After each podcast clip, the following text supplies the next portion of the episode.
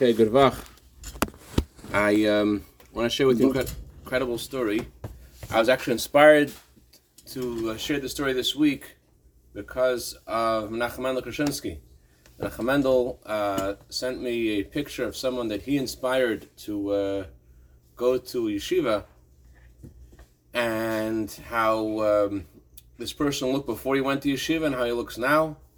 And uh, seeing this picture and this change uh, in this person made me think about, you know, how Menachem Mendel himself, you know, how, how, how he took leaps and bounds in his Yiddishkeit, his Judaism, and how he led someone else up. There's a, uh famous um, discussion that was uh, published by Jem a few years ago about how Rabbi Yehuda Avner El was one of, one of the advisors to, uh, I think, six Israeli prime ministers. He was once talking with the Rebbe and he was very impressed with the conversation.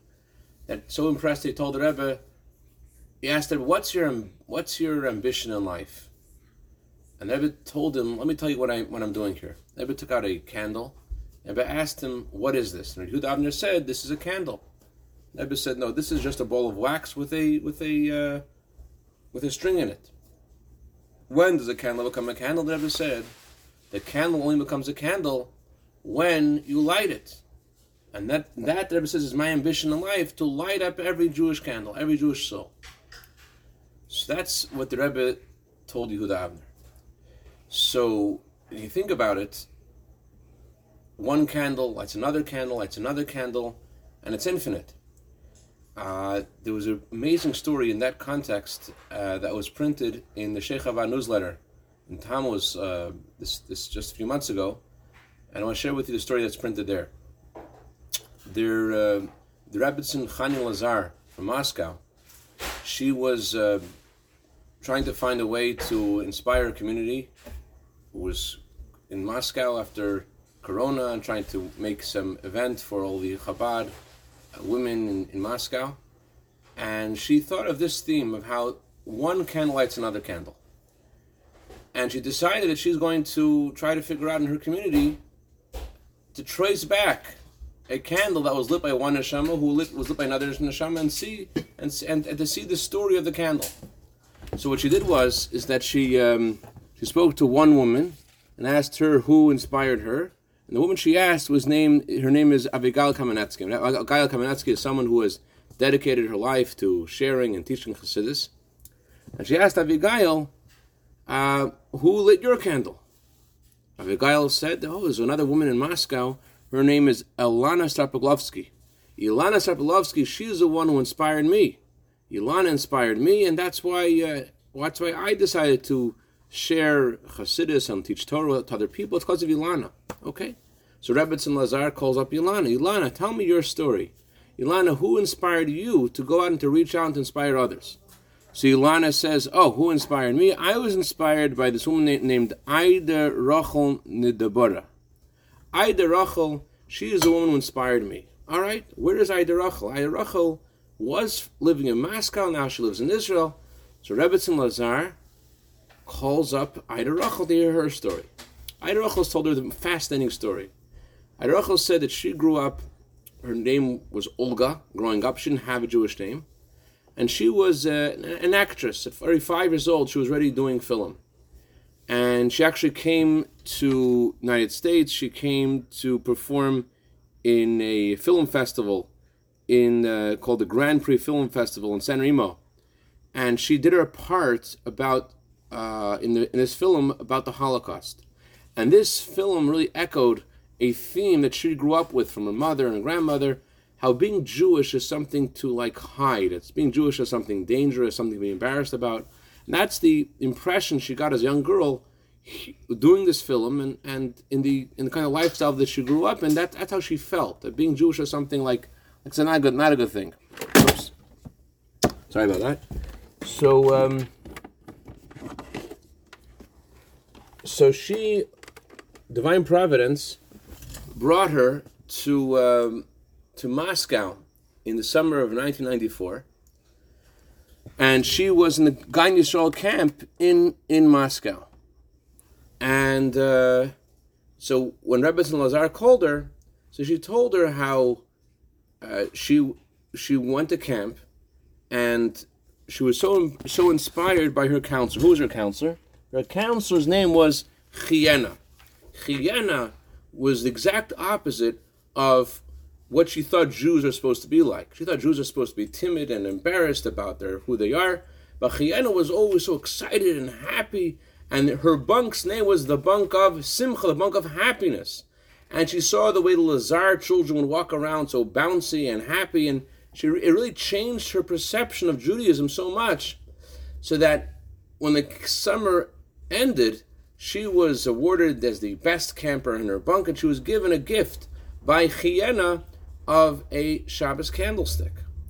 And she cherished this gift, and she made five decisions, five mitzvahs that she was going to take on and hold on to that she just said she continue with her Judaism. She was afraid, you know, she was, her family wasn't religious at all, but she wanted to hold on to it. So she made five decisions. One decision she made was to say Ani every morning, to say Shema before going to sleep, to always separate between meat and milk, and to uh, and to light Shabbos candles.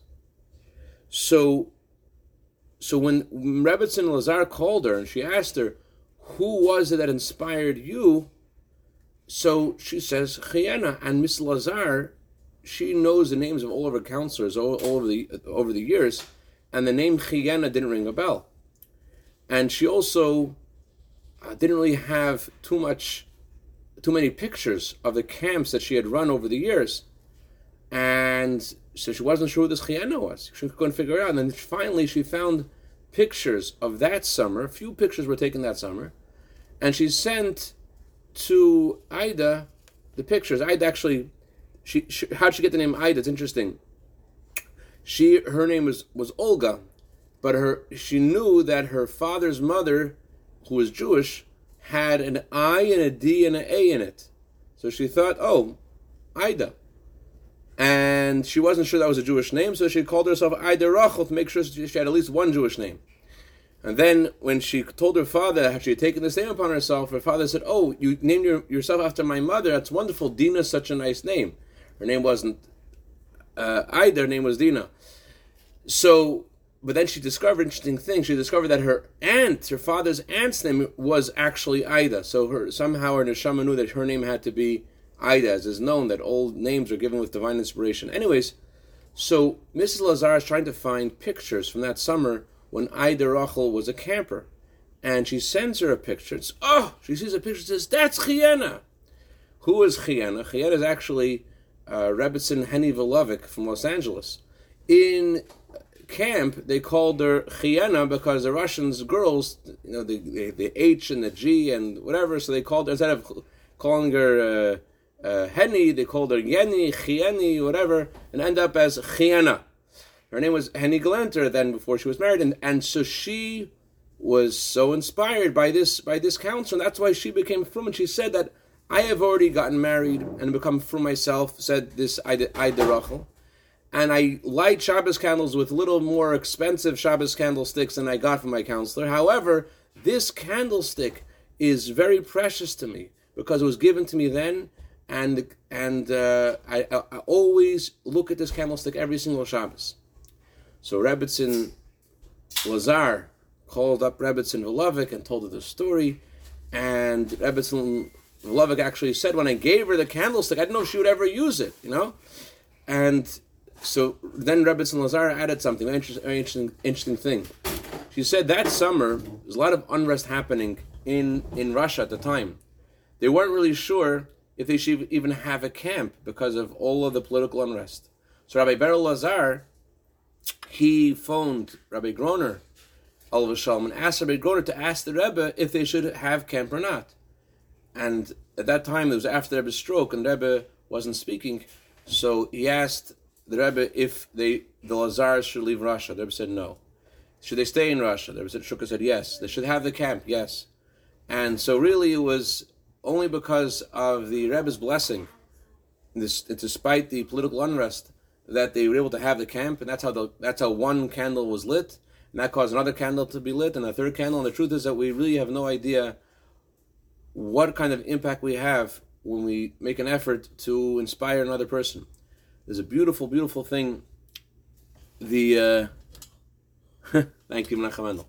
There's a beautiful thing that the Rebbe says that we should pay attention. I think in this time of year, time before Rosh Hashanah, it says in the Torah that when a person gets married, whenever you get married, you're forgiven for all your sins. How do we know you get forgiven for your sins? The Torah says that there was a mega merger wedding. Esav, our uncle Esav, Esau, he married the daughter of Yishmael, Machlas.